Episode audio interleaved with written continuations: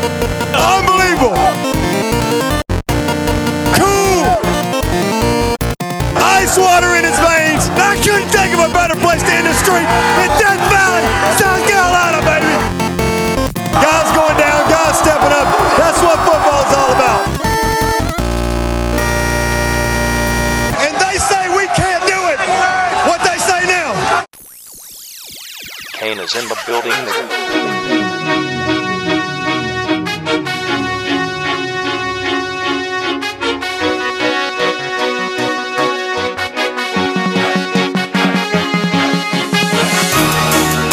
Hey folks, welcome back to the Clemson Podcast. It is Wednesday, August 15th. We are T-minus 17 days to kickoff of the 2018 college football season. We're a couple weeks now into fall camp, and the podcast has been voted the #1 Clemson podcast by T. Rice and Gravy on TigerNet, because he couldn't find another one. Ben and Cody here with you today to catch up on the storylines of fall camp and just start to get pumped for this 2018 season. It is quickly coming upon us, and Cody, my excitement continues to grow again. We talked about it a little bit last time. It's a little bit different feeling going in this year, having not coming off winning a national championship, but with a lot of expectations and a lot of optimism. The one thing that I've heard, I think I saw on TigerNet, was that there hasn't been a lot of drama, but there's been a lot of excitement. And it's kind of weird. Usually those things kind of go hand in hand, but usually the drama comes when a guy is kind of jockeying for the quarterback position. And granted, there is a quarterback battle. Or maybe the newcomers, like the freshman newcomers, are coming in and you absolutely are relying on them. And let's say the Big Four didn't come back, we would be relying on some true freshmen. But that's not the case. So not a lot of drama in like the best possible sort of way. And that yields a whole lot of excitement. And you know, I've been thinking about that too. I thought about it in the off season, because another period of time where we used to see a lot of drama is the dead period in the off season, where coaches don't have a lot of contact with the players. You'd see some guys get in trouble. There's be some academic casualties, but we really haven't had that the last several years, and that speaks to the coaches and the atmosphere of the program. And it speaks a lot to the young men. You know, we had the deal with Josh Belk and the unfortunate incidents with Jadar Johnson and C.J. Fuller in the offseason. But talking about the players that are actually on the team, you know, we're not experiencing a lot of this throughout the year anymore. Right, and I think for a lot of schools, they have that, and they also have, like, you're excited about the team, about the guys that are supposed to, you know, jump into new roles, into bigger roles from the previous season, and that's always like a bit of excitement. And there's always coach speak, right? And I think that's been, I guess, limited a little bit due to, like, I think the visibility of the media that they have now to college teams. So you have like TigerNet's posting videos of Venables, of Jeff Scott, right, and you know, like Tiger Illustrated's still making a business model on taking those interviews and putting them into articles. Good for them, because like they do a good job. But I feel like there's not much you can hide. So, like, yeah, there's going to be a little bit of coach speak, but for the most part, you know what you're getting. Well, and the more coach speak we as fans are exposed to these days, the easier it is to kind of read between the lines.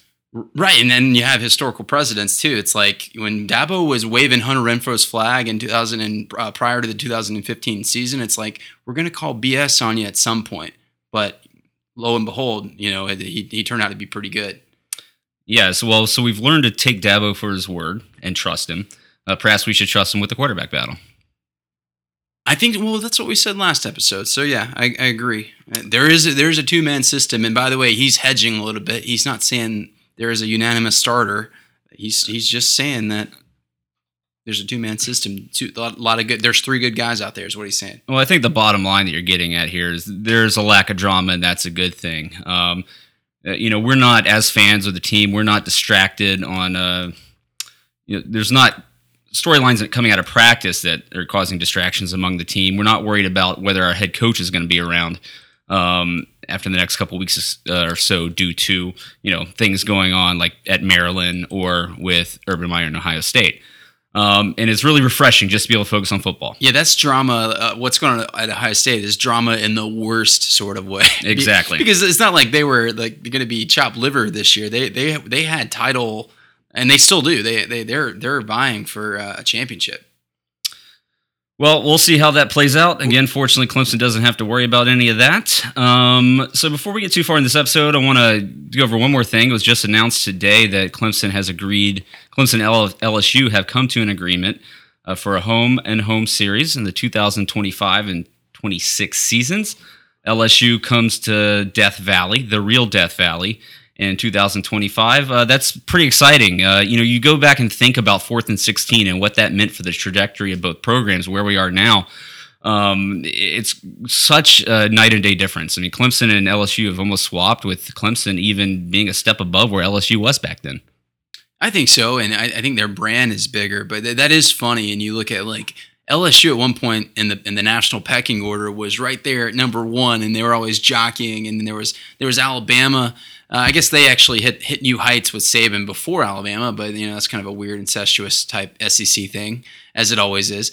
But for Clemson, yeah, they've like in the national pecking order, they've certainly like taken that place. And this is like good on Clemson. Like this is, I think, part of what kind of helped build the program into that next level, because Dabo builds up the ACC, and he's been doing it even back when the ACC was a dumpster fire.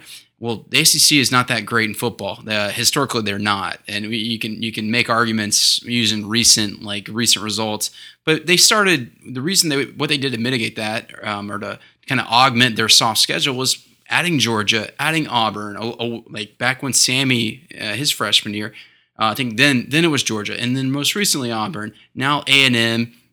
You're going to have Notre Dame built in, and God knows that Notre Dame game in 15 was one of the biggest ones that in Clemson memory.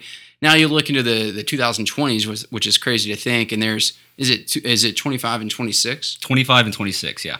And I think most Clemson fans too have said, like, who would you want of all the teams? And thinking more locally, because that's the way we've gone. I think most have said LSU. I think maybe more have said Tennessee. So if we could get Tennessee worked in, that would be great. Well, I mean, a lot of people will say Georgia just because that's a natural rival in the history of Clemson.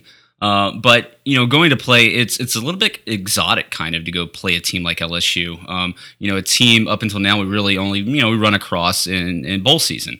So to be able to go down there and or even have them come to Death Valley and play a traditional SEC powerhouse, a storied program, it's pretty cool. Not to mention it creates a good road trip opportunity for us. I mean, I never had the opportunity to travel to a lot of games, especially when you're in the ACC. Your big game is going to play at Florida State, right? So to be able to go into some of these SEC environments as a fan, this year I'm going to Texas A&M, and 2026 I'll be going to Baton Rouge. Well, you don't think South Bend is an exotic environment? And we'll be going to South Bend too. We have that locked in. Somehow we've come across like Notre Dame people in our circles here in San Francisco, like multiple ones. So like that's locked in.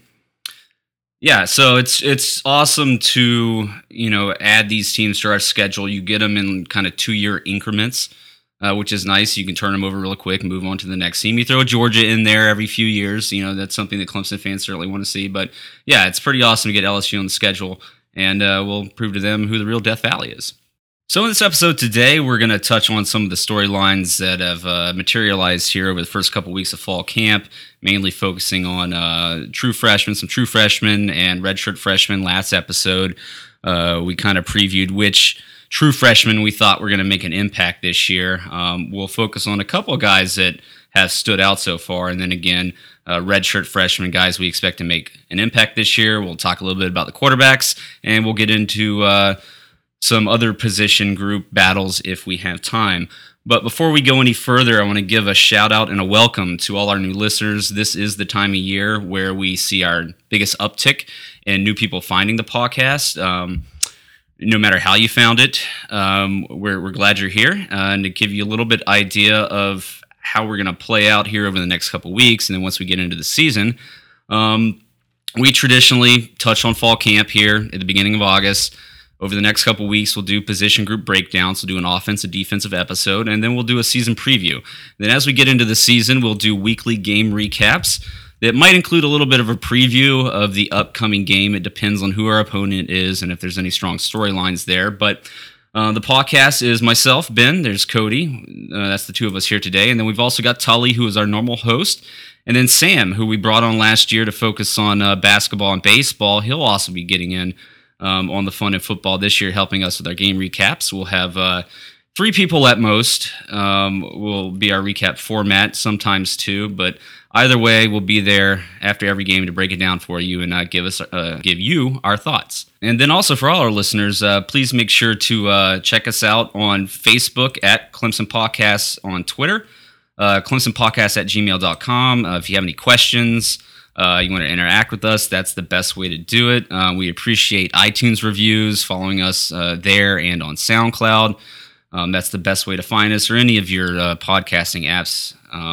We've gotten overwhelming responses from everybody who listens throughout the 4 years, or 3 years now, leading into our fourth, that we've been doing this, and we can't tell you how much we appreciate all the feedback we've gotten from everybody. And so with that, let's talk about some freshman standouts.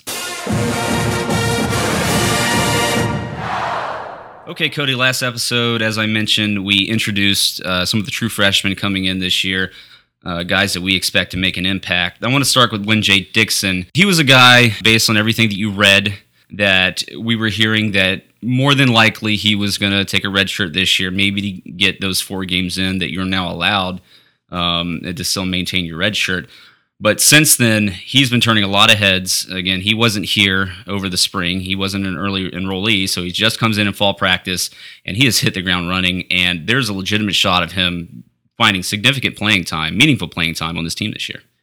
Yeah, and the scouting report on him, he came out of high school, he was 175, and as most people know, that's not enough weight to really make yourself a featured running back at Clemson. You got to get into that 190 territory. Sure enough, he does that within the first weigh-in. I think he's up to 195.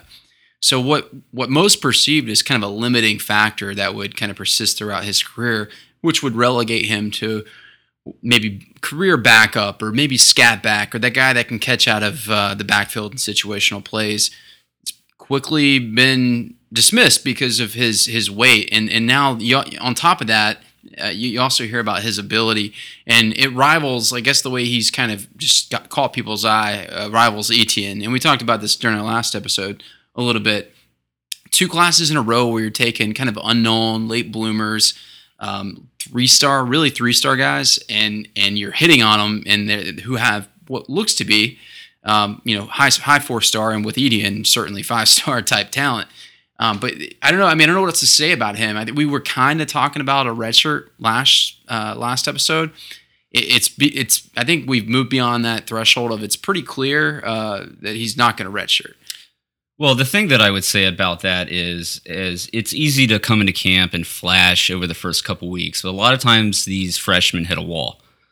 And about at the end of this week, there's a scrimmage tomorrow on Thursday in the stadium, but about at the end of this week, once these guys have been in pads, they're taking hits, you do see guys hit a wall. Now, did not happen to Etienne last year, may not happen to Dixon, but it's certainly still a possibility. We're not so far into camp yet where we know for sure that he's not going to hit that threshold. No, that's very true. The one thing I can say is there is availability, or there's opportunity, at running back, just because of numbers. And I don't know the protocol, but I think when you're getting down to your 4th stringer and you only have 4 scholarship running backs, it's almost, even if he was that 175, skinny kid that can only be a scat back, I was thinking he should probably still burn the red shirt just because you need him. But I think maybe he hits a wall. But I think not only, I guess kind of the way we're thinking about things is not only is he going to burn the red shirt due to depth reasons, but he, due to skill and what he can give this team, you want to burn the red shirt given opportunity to play. Yeah, there's been some comparisons made to Etienne. Now, I don't know to what extent he's been hitting on those big explosive plays that Etienne had last year during camp that really, made the coaches feel confident that he was ready to play meaningful minutes in games. But just what we've heard out of Dixon, his athleticism, his vision, and his just speed and quickness and his natural running abilities is, that's all you need to hear right there to give him a shot. But then also he's a step ahead of Etienne in pass protection. That's a big deal. Etienne would have saw a lot more of the field last year, I think, if his pass protection was better. Yeah, I wish I could give the basketball equivalents and just, drill off some guys off the top of my head, because I think basketball is like a really heady game. And running back, when you're getting out of the gates, it's also a heady game. And Etienne was the most raw prospect you can think of, but you just had to play him because he had so much talent, and it was so clear from the onset. With Lyn-J Dixon, I think he's more of that heady point guard type prospect, and it's no surprise that he did play in a small school, and he's still learning some nuances of the game. But I suspected he would catch on to things, and sure enough, he has. So I don't foresee that being an issue with him. I think he'll pick up on things. You already see a good vision, good instincts. We talk about him and Etienne in a similar. We're framing this in a similar conversation, or the same conversation. Completely different skill sets, but again, in terms of what they'll provide from a talent, from a skill set standpoint. Like way over punching above our weight class from a recruiting standpoint. Well, and let's talk about that recruiting for a second here, because it's interesting to me. You think about the last two classes. Clemson misses on their top running back targets. They take Etienne late in the game. You get Lyn-J Dixon, under the radar guy, and they've showed out. But where are we at without them? Depth-wise on this team, you have Tavian Feaster, you've got Adam Choice, and you got Darian Rencher, who was the four-string back coming out of the spring. I mean, we're in a bad spot, and I would, to Clemson to kind of make the case for what they've done. Like there haven't been a lot of great running backs in the last two classes, and at the top of our board, we missed. Zamir White was the one in this most recent class, so it was Zamir White, and then after that. And by the way, he went to Georgia. After that, though, it was a long list of low 4-star, high 3-star guys. He had to pick the right one. So a lot of credit. And they definitely picked the right one with Tony Elliott. Yeah, Tony Elliott. That's evaluation. It's just, and obviously an Etienne. Yeah, like that was, and you heard about his recruitment story. So that a lot of high marks to like him and Jeff Scott are kind of doing it in different ways. Different positions. There's 3 receivers, only 1 running back. But Jeff Scott's just getting like quantity and quality, and like a lot of quality. And then you got Tony Elliott, where there's not as much supply though. And I hate to use this like economic terms, but there's not as many good running backs. But the ones he's finding, he's being more efficient. He's finding the good ones. He's maximizing, I guess, evaluation and that sort of thing. And he's hitting on them. So credit to him. And the book's still out on Lyn-J Dixon. We'll need to see him on the field, but.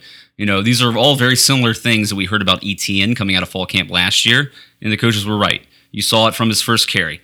You saw it from the Louisville game when he busted that long touchdown run.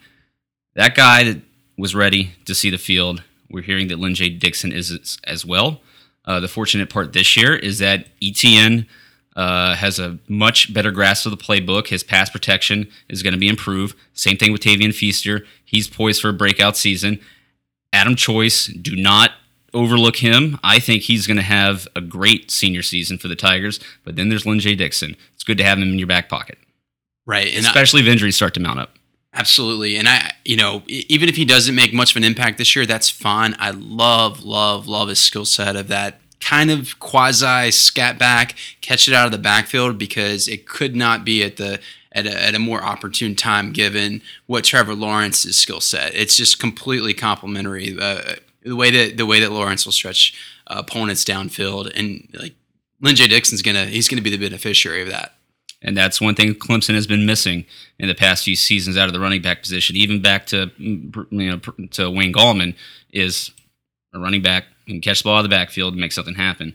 So that's Lyn-J Dixon. Let's move on now to a guy last episode. We didn't even touch on him, I don't think. Jordan McFadden, offensive tackle.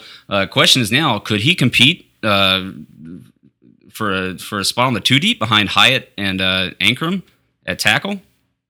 It's what was interesting the first, I think, few days coming out of camp was I heard reports of him being, hey, he's starting at guard. He may not be a tackle. And we recruited him and Carmen as both tackles, and that's an area of need. It is for all colleges, but or all football teams. He started out at guard, but it looks like he looks more developed than some of the guys on the roster in second or third years, which is, good job of stealing him from Virginia Tech. And I don't know what else to say about him. The coaches are going to continue to play this kind of low numbers game in the recruiting, in the offensive line recruiting. man, their hit rate is just unbelievably high. Like when you dating back to Pollard and Ankrum's class. And again, Pollard and Ankrum, I believe, were early enrollees. I think Hyatt was as well. McFadden comes in and, you know, fresh into fall camp. So as much as you can gauge these guys' abilities when you're recruiting them, you don't really know their ability to grasp a system, especially on the offensive line and especially at offensive tackle. And, you know, we're hearing all the things. He's athletic, powerful, and all that. He's got great agility. He's picking up the system pretty well. And that's the thing that gets you there to playing when you're a freshman on the offensive line.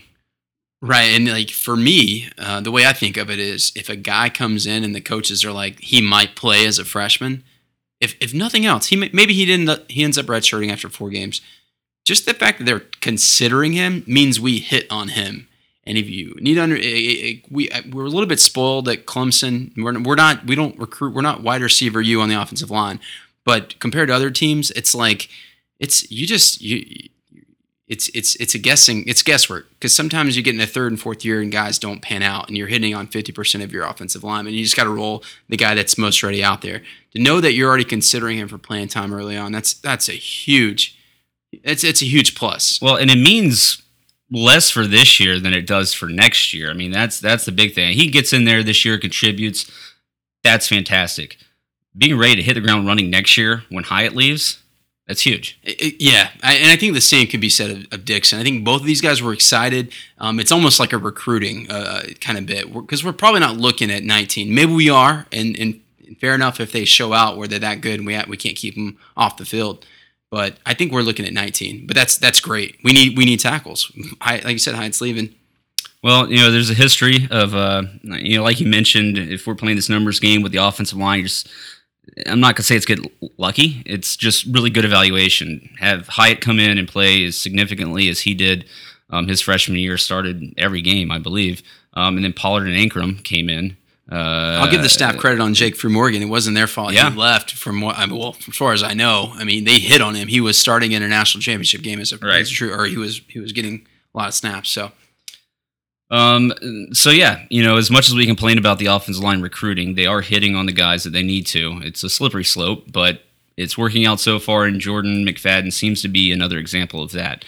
So sticking on the offensive side of the ball, we'll touch on one guy before we leave. And this last episode, we were hyping him up plenty. This wasn't a guy that was under the radar. We thought wasn't going to have much of an impact this year and may raise redshirt. But we all saw his one-handed grab, so we'll talk about Justin Ross.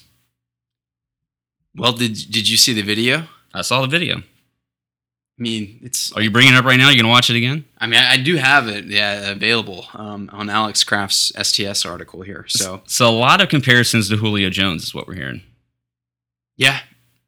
I mean, it's no surprise. He is that good. It's just a matter of how are him and T. Higgins, how are you going to maximize their ability? And not just this year, but really for the next 2-3 years, probably just 2 years. Well, we've seen the coaches get creative in that. You've seen the 4-man wide receiver sets, taking the tight end off the field. And you look at a guy like Justin Ross, he's like 6'4", 6'5". He's built. He's got the build already coming in as a freshman. He wasn't a guy like T. Higgins who needed the offseason to put on some weight. That's very similar physique to a tight end.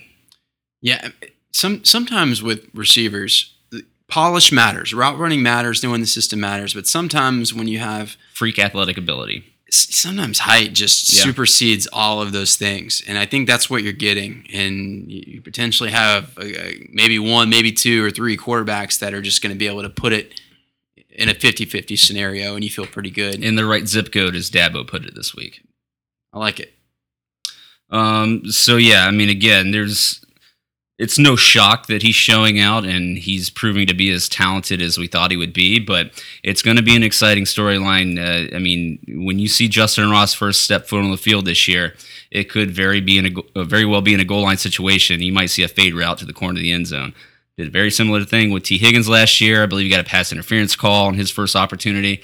Let's see what they have in store for Justin Ross, but wide receiver U keeps rolling on. Okay, let's move on from the true freshmen who have been turning heads here in fall camp and talk about the redshirt freshmen who we expect to make an impact this year.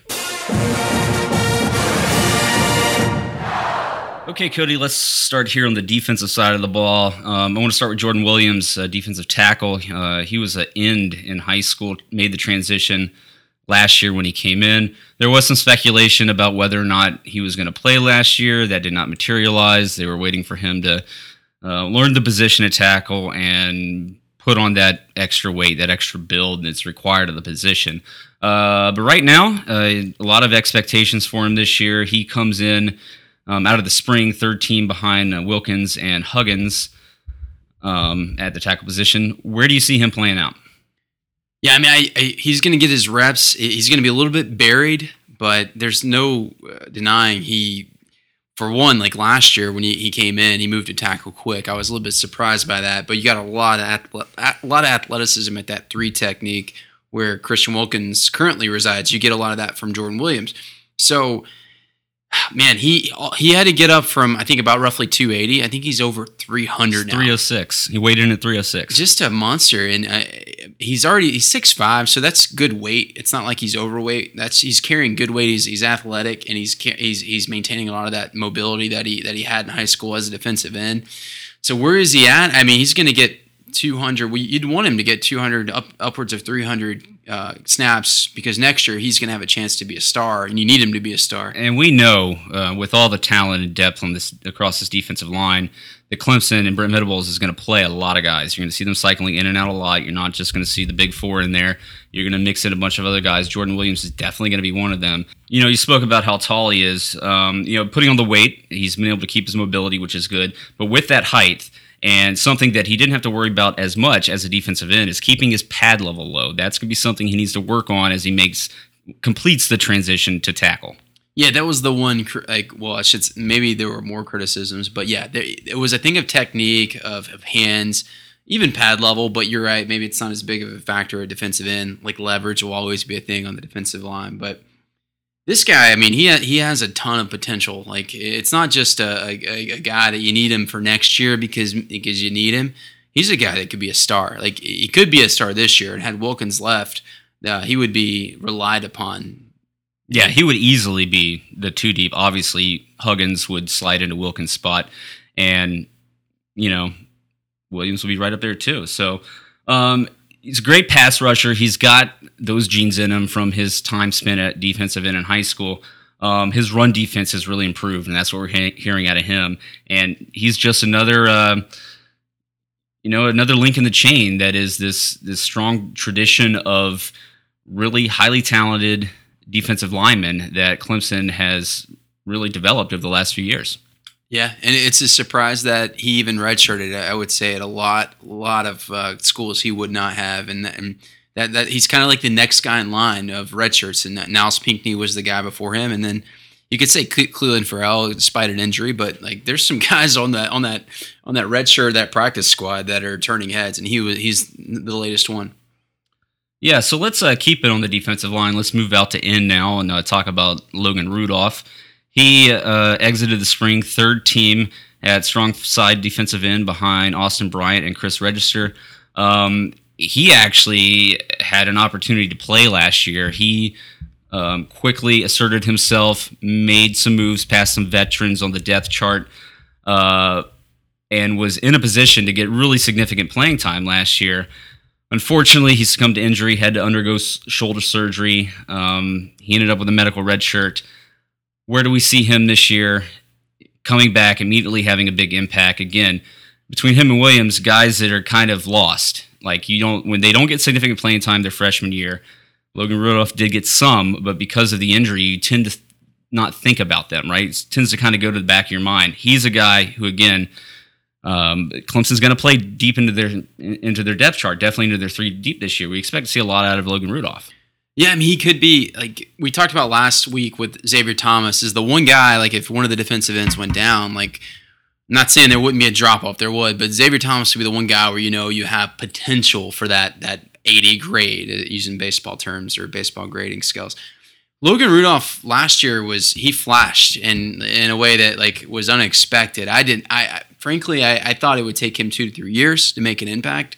For one, he was a tweener. Whenever there's tweeners, and by the way, Justin Foster, the guy, his counterpart in the same class, both of those guys are tweeners. Or does he play linebacker? Does he play defensive end? And there's a lot that goes into it. It might sound simplistic for the casual person, but you got to get your weight right. You got to get your technique right. And I see him at 245. It's not enough to be an elite defensive end right now, but can he be like situational? He was really good for a freshman last year, but can he be situational as a redshirt freshman and be more of a pass rusher, maintain a lot of that linebacker speed that he has? Like that could be a huge asset, especially like third down type situations.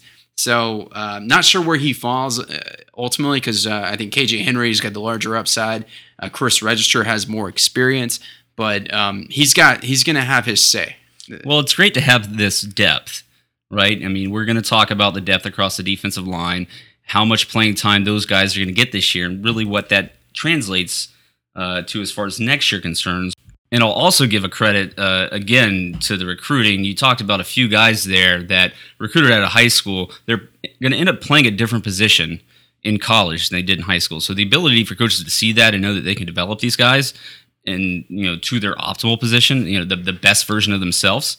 Again, it speaks to the recruiting. It's kind of an art, and I know this is not what we plan to talk about, but just it's funny you say that because it's something that's crept into my mind as I follow recruiting over the last few years. But recently, with a lot of tweeners, you get a lot of cases where they just don't pan out.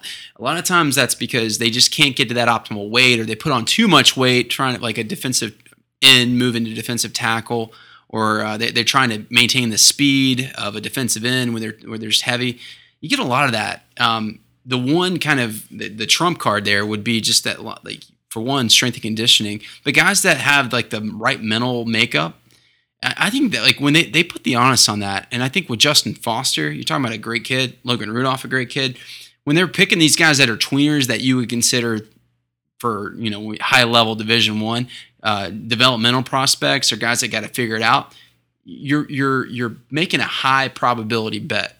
And I don't know, not to go long-winded or off on a side tangent, but it's a good point that you make. Well, I think what you're getting at is it's the mental aspect of the game too. It's not just their physical ability to put on that extra weight, but their mental ability to grasp a different position and be fluid in that sense, and just have the maturity to be able to come in and take hold of that.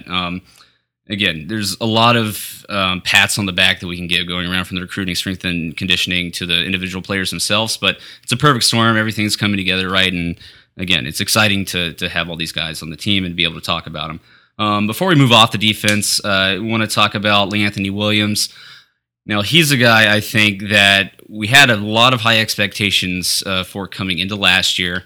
I think there was a possibility that he could have played. The coaches wanted to see him put some more weight on.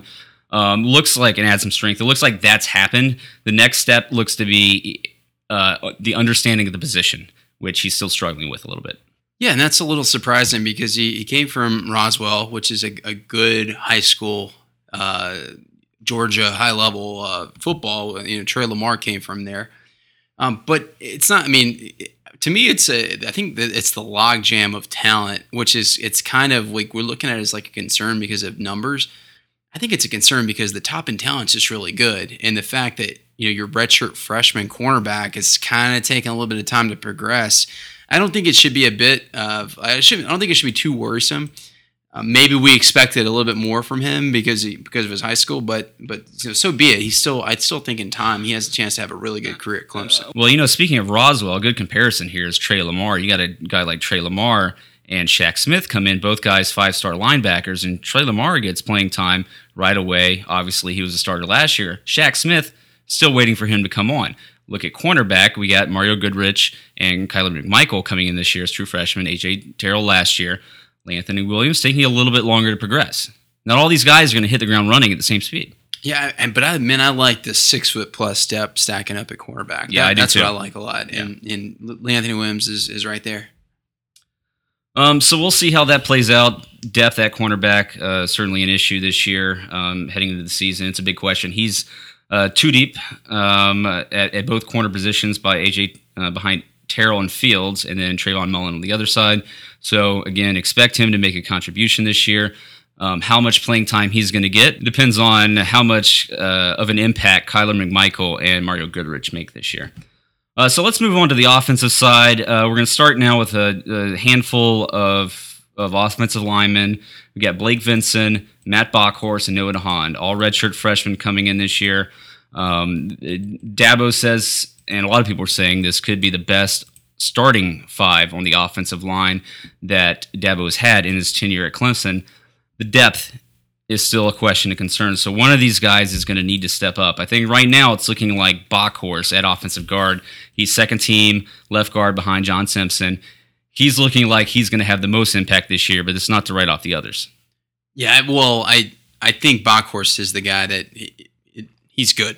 Like, and you're going to, generally speaking, as a tackle, if you're a developmental project or prospect, you're going to, like, at guard, you're going to have a chance to make an early impact. It's just, it's not quite the high skill technique kind of position that a tackle is. So it stands to reason that Matt Bockhorst, especially because he was a good player in high school, thought to be a four-star prospect out of Ohio. So we look for him to be, like, not just kind of getting playing time, but to impose his will on the depth chart and be like, hey, I'm too good to keep me off the field.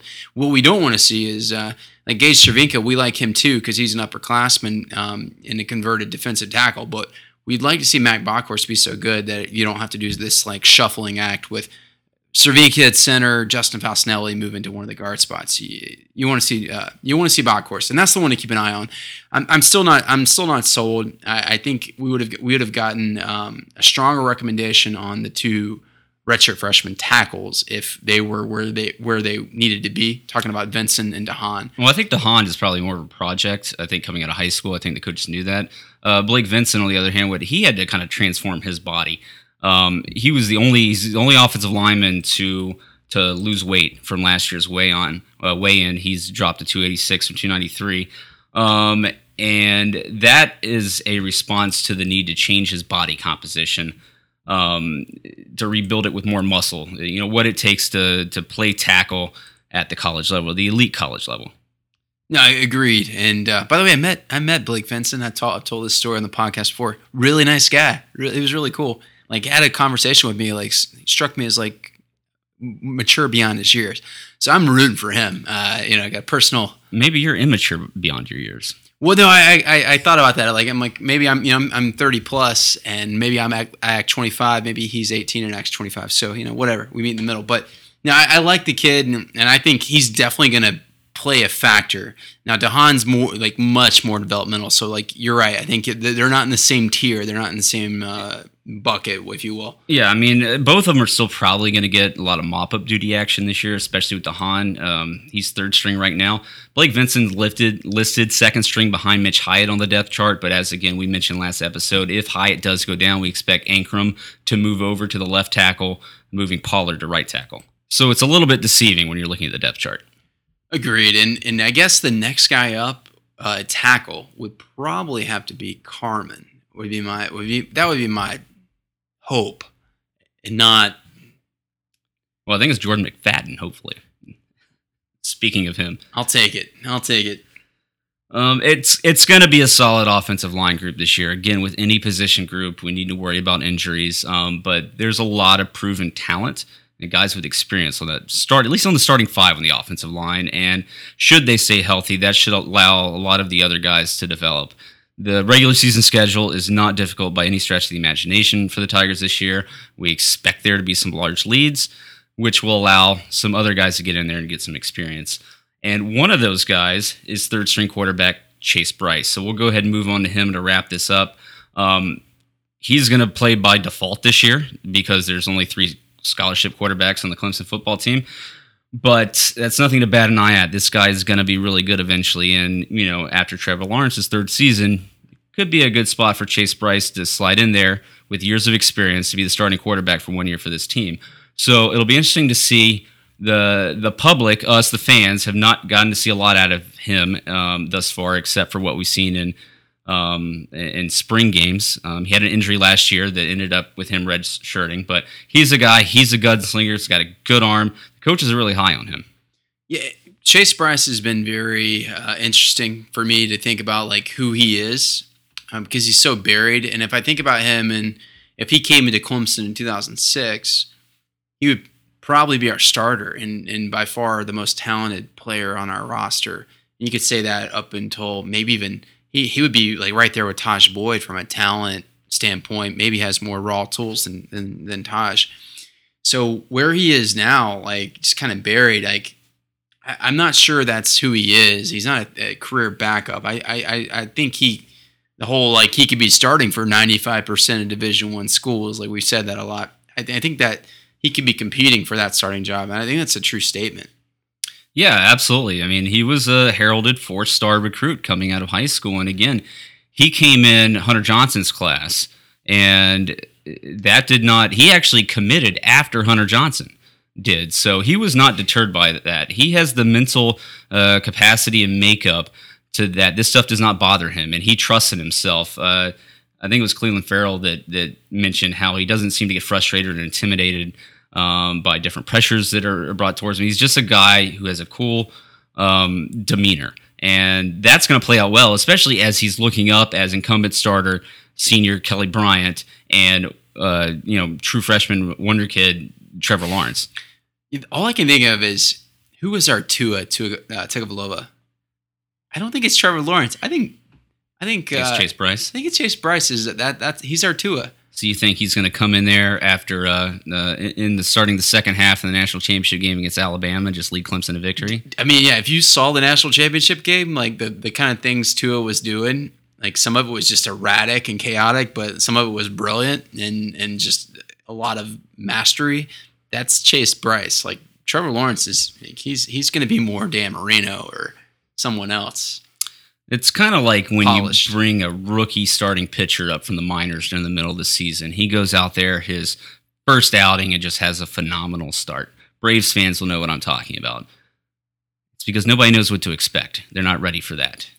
That would be, and that works when there's only one half left in the season. There you go. I hope it doesn't come to that, but I think that's Chase Brice. Well, either way, we know Hunter Renfrow is going to be at the receiving end of whomever is throwing the game-winning touchdown. So that wraps it up for the true freshman, the redshirt freshman. Again, a lot of good storylines. We'll see how that develops, whether any of them is really going to make an impact this year. None of them really as a starter, but there's definitely some playing time there available for a lot of these guys. So we'll see how that plays out. The talent, again, a lot of these redshirt freshmen, it's not necessarily saying as freshmen when they came in that they'd start anywhere in the country, but they definitely be getting significant playing time for most other teams during their true freshman campaigns. So we'll see how these guys do for a national title contender in their redshirt freshman campaigns.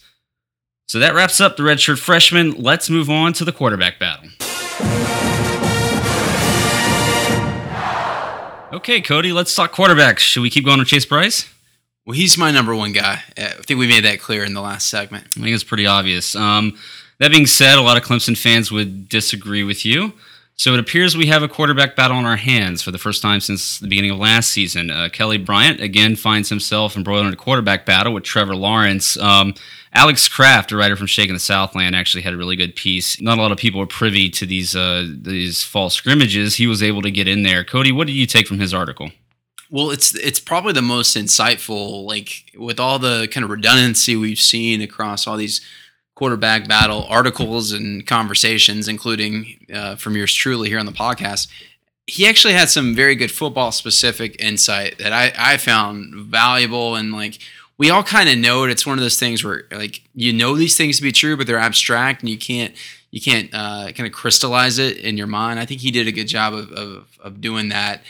And I won't read it verbatim. Go check it out if you haven't already. But essentially, he talks about Bryant's ability on some of these, what would you say, deep routes or out routes.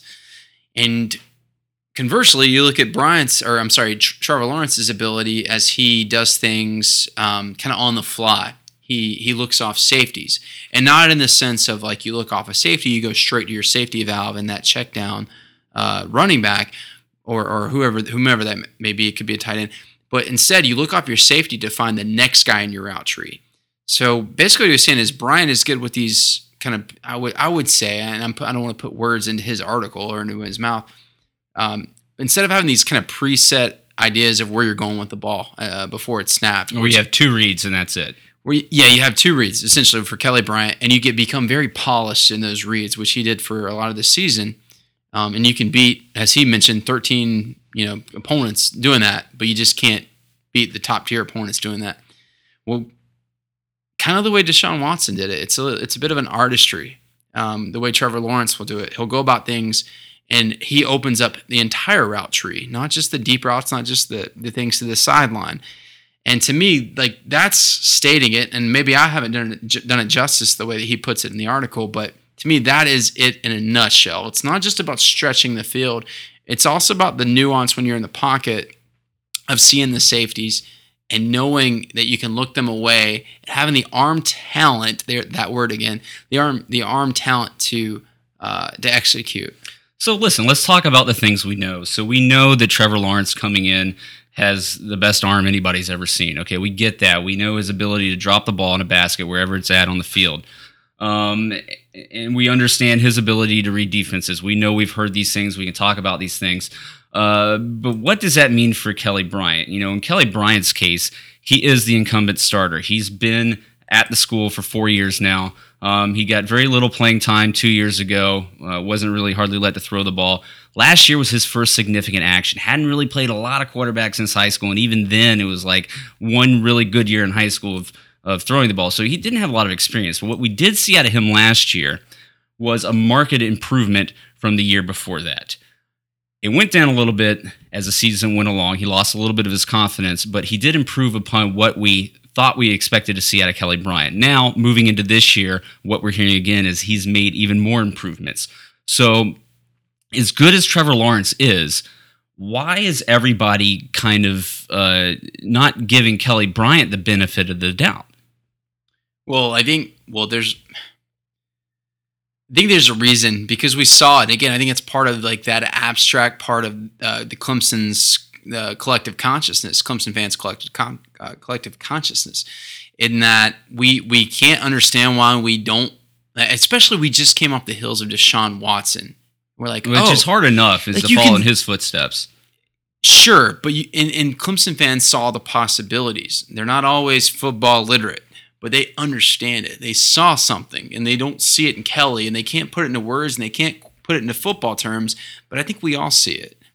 Well, I think it's fair to say that, yes, in 3 years, Trevor Lawrence is going to be a far superior quarterback than Kelly Bryant was in his time at Clemson. But what does that mean for this year? Trevor Lawrence is still straight out of high school. Deshaun Watson coming straight out of high school. His big thing, the reason that he didn't start ahead of Cole Stout is partially was his weight. He didn't have the build. Trevor Lawrence, of course, has that.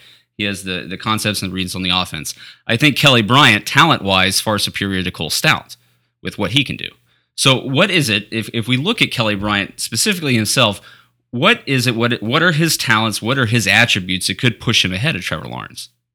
Well, if you take it from Alex Kraft, it's unquestioned knowledge of the playbook. And like where he's limited in his ability, he's multiple in his knowledge. And Tony Elliott I think he just keeps progressing as a play caller and as an offensive coordinator.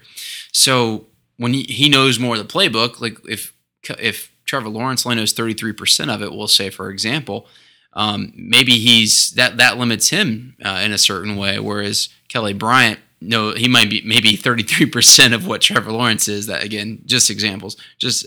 But it's gonna enhance his ability to do a lot more in terms of play calling, in terms of what you can do to counteract your opponent's best shots. But ultimately, I think we all know what it comes down to, though. And I don't think people are like, it's not digs on Kelly Bryant, and people have to quit thinking about it like that. It's not that. It's like, you're a good quarterback. You're really good. You can win us an ACC championship and do that every year, but that's not what we're playing for anymore.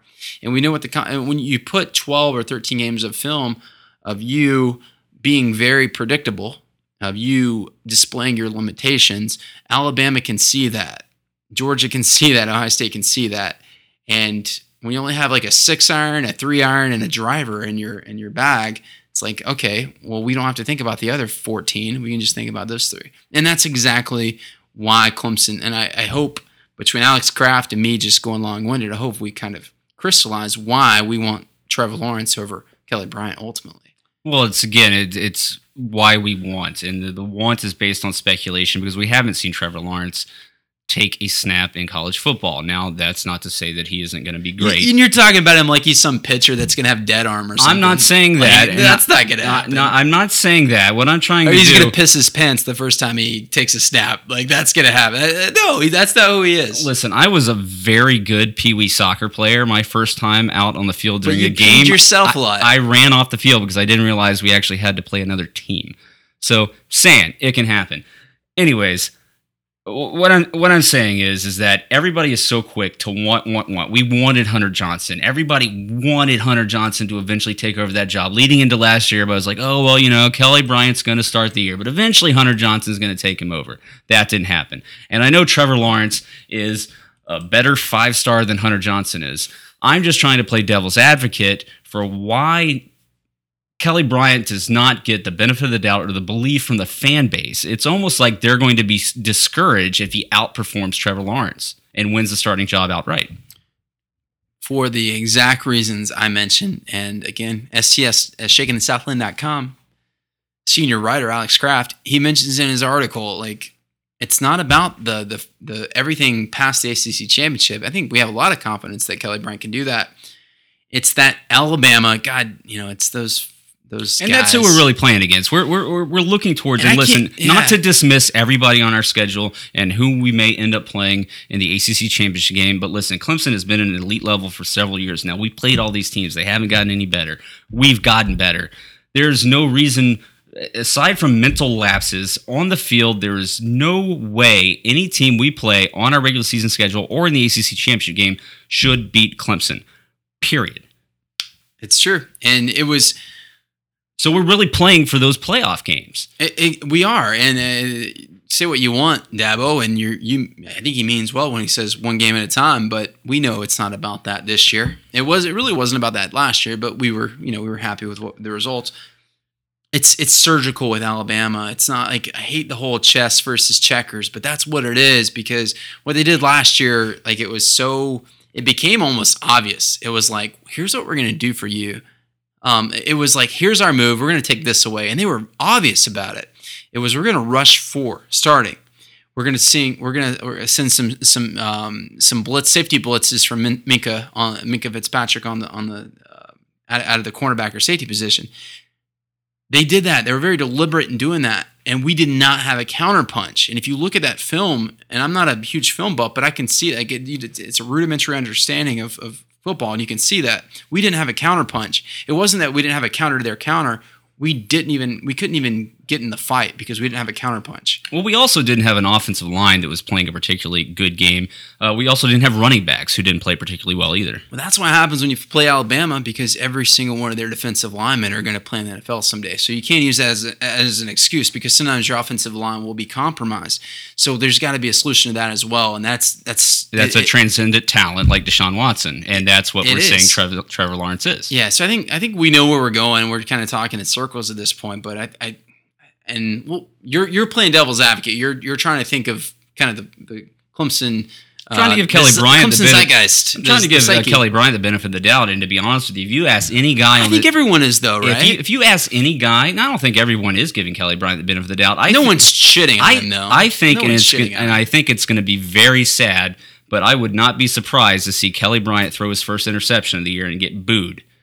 Fans wanting Trevor Lawrence to come in. And that's going to be very sad. And I'm not saying everybody's going to do it. I'm sure a lot of our listeners are not going to do it. But if anybody, just to put that out there, please don't. Kelly Bryant went to battle for this team last year. If you ask any one of the returning guys who they want to go in with into battle this year starting the season, I guarantee they say Kelly Bryant overwhelmingly. Kelly Bryant's approval rating in Clemson circles is 90+%. And the 10%, just like society, they're a bunch of dipshits. So, like, that's just how it is.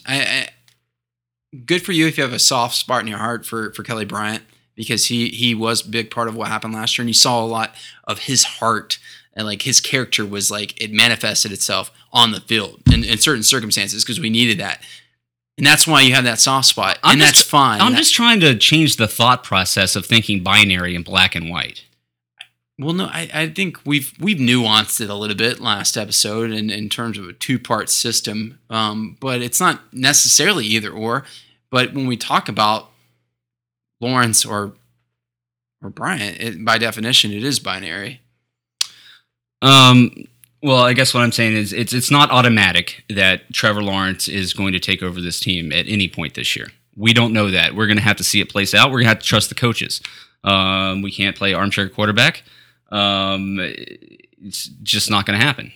We're not going to be right. The best that we can do is trust the coaches. They've gotten us, this Clemson football team, this Clemson program, to a certain point where it's elite. And they're going to make, we have to trust them to make the right decisions. We know Dabo has learned from Deshaun Watson's freshman year, and he's going to apply that here. Well, let me throw one question out at you, and we can close this segment. And it's a tough one. You keep saying we haven't seen a down from Trevor Lawrence. He hasn't played a snap of college football. Fair enough. With the knowledge you know right now to this point, if we're entering the playoff and Alabama's there, we'll say Georgia and Ohio State are there as well, and all of them are formidable foes. Who do you have starting as your quarterback? And they'll play the whole time. There's no two-back system. You have one guy. Who do you take right now? Trevor Lawrence. Yes. Just because. So it's like no one's shitting on Kelly Bryant. Some people are. Most people will have that same answer that you just had. And if you're shitting on Kelly Bryant, that's the part of the population. And maybe part of it. Maybe part of it is me feeling guilty because of that. And ultimately, the best guy deserves to play. And I applaud Kelly Bryant for coming into this season. He doesn't really have a chip on his shoulder. He's coming in acting like a leader should.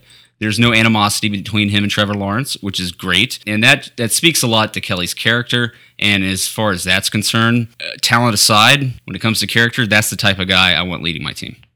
Not to say Trevor Lawrence doesn't have that, but he does have that attribute. Okay. Just if it makes you feel like, if it kind of... You need to be a leader. If it helps your guilt situation, to throw out compliments to Kelly Bryant, but you just picked him over your playoff caliber quarterback. He's never even played it down. Yeah. How dare you, man? How dare you shit on Kelly Bryant? It's a tough conversation, and I think that's what we're trying to do is, and that's what I'm trying to do, is think of it in a different light, that it's not just the black and white, like Trevor Lawrence is more highly recruited, highly touted. Everybody's saying that, he's going to be the number one draft pick one day. You got to think outside that box. Because the coaches are thinking outside that box, because there's more to evaluation than just us sitting here and speculating based on what we've heard from coach speak or from the media, third part. And I think these conversations are a good illustration of why we aren't coaches. Yeah, how many Clemson fans have had these same conversations amongst themselves, and probably with a few beers, kind of like what we just had, and they're in an apartment or a tailgate or wherever, and they've had the same damn conversation. Yeah, I mean, it's happening all over the place. It runs in circles, yeah. It does, and we're not going to know. We need something to talk about right now. It's the sexy thing to talk about. A quarterback battle is the sexiest thing that you can have in college football, and we've got it. We've had it 2 years in a row. We had it a few years ago with Deshaun Watson and Cole Stout, and, we've been the better for it, to be honest with you. But you know who I don't like? And I'm not saying you're this guy because you're doing it for the sake of this podcast and Devil's Advocate, but I don't like the guy that's like, hey guys, Kelly Bryant. Let's don't forget about him. He took us to a playoff. Like, let's don't write him off. I hate that guy. Well, right, and the talent around him and the defense took us to a playoff as well. I think if Kelly Bryant, any good Clemson fan, if Kelly Bryant is named the starter by the coaches going into this season, you get behind him, you cheer him on all the way. And if he happens to come out and be replaced because Trevor Lawrence is playing better, so be it. Great for Trevor Lawrence, and thanks to Kelly Bryant for everything he's done. Yeah, nothing more to add, I don't think. Okay, so that's the quarterback battle talk. We'll learn more as the weeks go on. Again, I mean, I think our anticipation is that Kelly Bryant's going to start the season. You're going to see a lot of Trevor Lawrence, and it's going to play out. Yeah, so that was us, or me rather, trying to come up with some argument of why Kelly Bryant might end the season as the starter at Clemson, but there you go. So, Cody, let's wrap up this episode here, and let's do a rapid-fire segment. All right, so I'm going to let you lead this. What do you got for me? Okay, a Heisman candidate, a player that you will not be surprised they win the Heisman this year, and they're a non-quarterback and also a non-running back, so it can't be Etienne either. Could be a defensive player, offensive player. On the Clemson football team. Yeah, give me your top one, maybe even you can go to three if you have a few offhand, but who's your top guy? All right. Well, if you talk about the defense, well, historically and in recent memory, it's quarterbacks or running backs are winning the Heisman. You actually don't see a lot of wide receivers winning the Heisman. You're not going to see an offensive lineman win the Heisman. So that naturally takes me over to the defensive side of the ball. For a defensive lineman to win the Heisman, you either, if you're on the line, you have to rack up sacks. So that's going to point to a guy like Cleveland Farrell.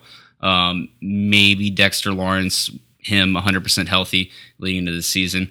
But where I'm going to turn my attention to is the cornerback position. And the reason at the cornerback position, you have the opportunity to score, as well as rack up the interception stats, which if you're a cornerback, that's your sack, right, is an interception. So I look how good our defensive line is going to be this year and how much depth we have, meaning that these guys are going to be fresh all game long, how much of a pass rush they're going to get, how disruptive they're going to be, how little time they're going to give quarterbacks to get the ball out of their hands.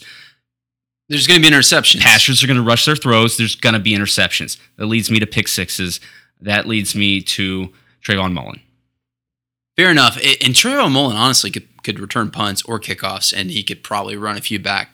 But I don't think that'll happen, and I don't think anyone will get the hype just because people know how damn good the Clemson defensive line is. I'm going to go, T. Higgins is kind of there. I'm not going to go out wide receiver just because I think there's going to be a lot of split snaps, and I'm not sure if Kelly Bryant's going to be able to make the passes, and I'm not sure about the quarterback situation. So I'm going to also go to the defense and do something that will be first time ever. Defensive line, it's got to be on the right side. It's got to be there. Dexter Lawrence, in my eyes, who is, I think, the most physically gifted of any player, maybe on the whole team, or Cleveland Farrell, because he plays beside the guy Dexter that's Lawrence, the most physically gifted on the whole team. Who plays beside Christian Wilkins on the inside, too. If I had to say a 1-4, Christian Wilkins might even be the last player of likeliness to win the Heisman. But he also might be the best player on the whole defensive line. So that's how good that line is and how just all of them from top to bottom he's are so also good. On the two deep at safety. Yeah, I mean, he's clearly going to beat Nolan Turner out. Jack of all trades. So that's interesting to think about. Again, if you go back and look at the Heisman list over the past, 20 years, going back into the 90s, it's all quarterbacks and running backs. So it's fun to have these conversations, but is it going to be a defensive guy? Probably not. And I'm ashamed of myself for not saying Hunter Renfrow. Oh, you left him out. But would you say, of non-quarterbacks, Etienne would be, if there's a tier one, it's quarterback. Tier two, it's Etienne. Well, right? Yeah, I mentioned it last year. Etienne might even be in tier one. I mentioned it last year after we saw a few games out of Etienne, is that he's got the stuff. He's got the Heisman-winning stuff from a running back. Very similar to what C.J. Spiller had, except C.J. Spiller did not have the team and the talent around him. He was a one-man show. Clemson, you lose a few games, you're out of the race, unless you're Lamar Jackson. What's next?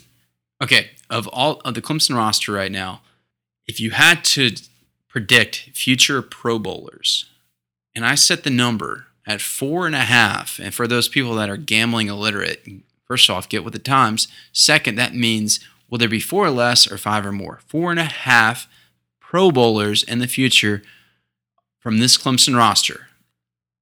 What do you take? I'm going over. And let me try to name the guys. I'm going to go T. Higgins, Justin Ross.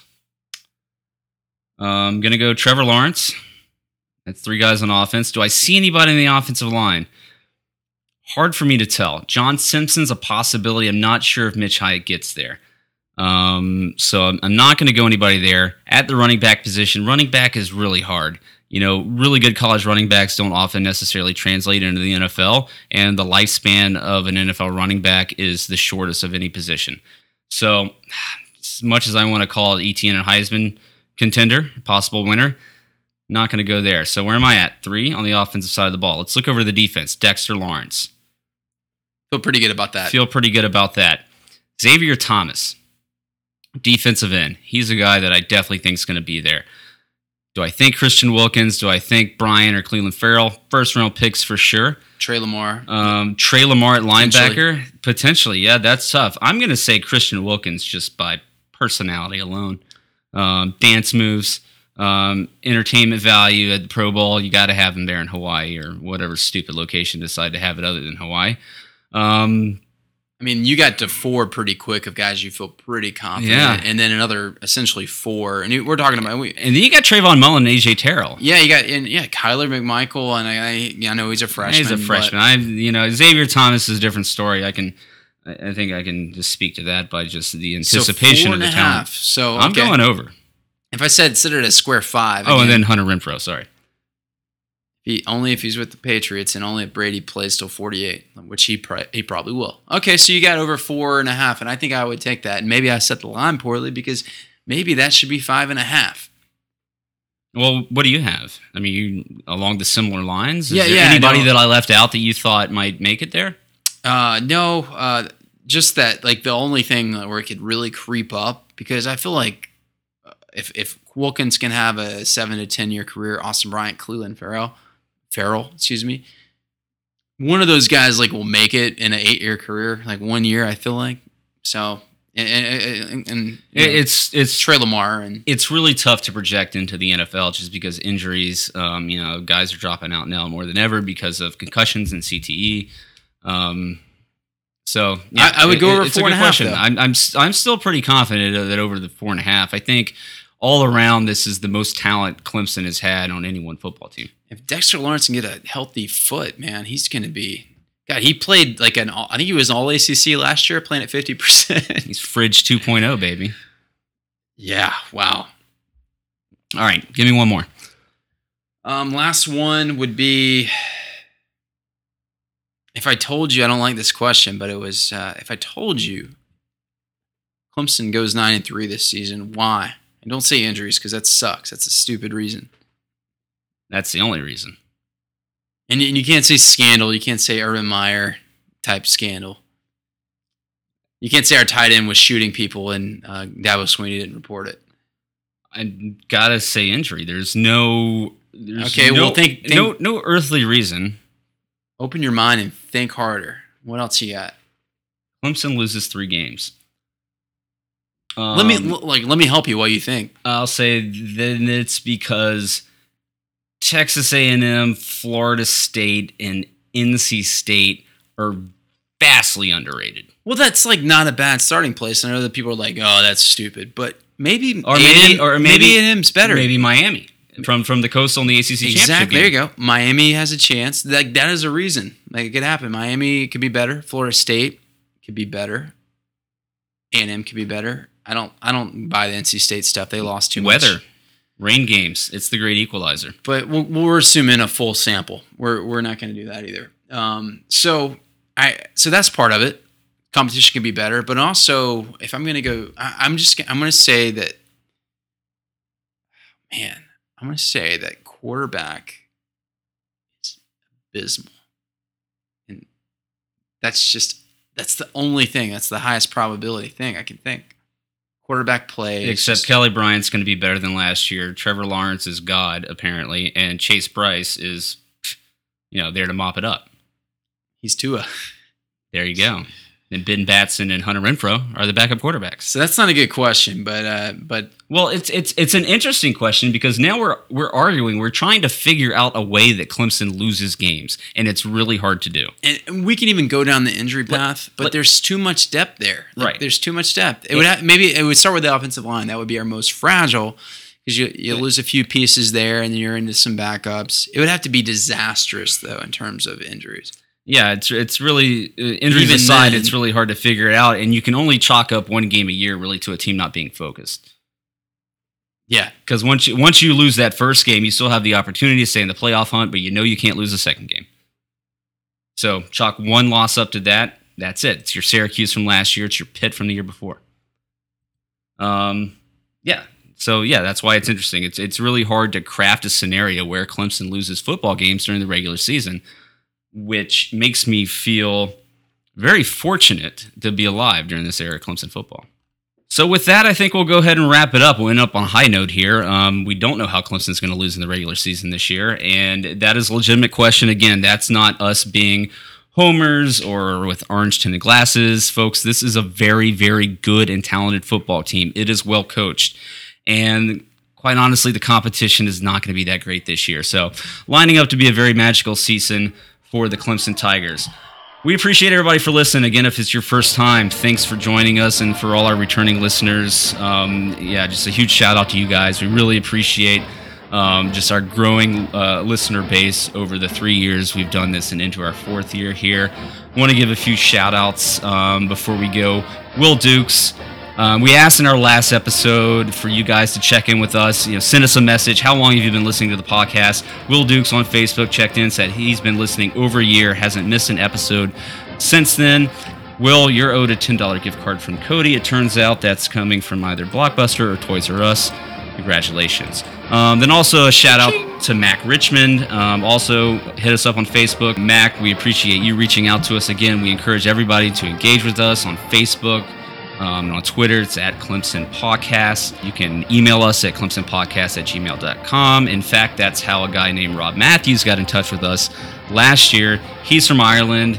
He got into American football, got into college football, the atmosphere around it, started getting into Clemson and being a fan of Clemson just because we were the hot new thing in college football. And now it turns out Rob Matthews is going to make his first trip to the United States this coming year, and he's gonna, as part of that, he's gonna make a trip to the NC State game. So we want to throw that out for everybody. Again, here at the podcast, we're out in San Francisco. We're not sure if we'll be able to make the NC State game. Several of us are going to try, but if we can't, we want to hook Rob up with a good tailgating experience, one that only the Clemson fan base can provide. So hit us up if you're open to that, and we'll put you in touch. Again, thank you all for listening. We appreciate it. Go give us a review on iTunes. And until next time, go Tigers.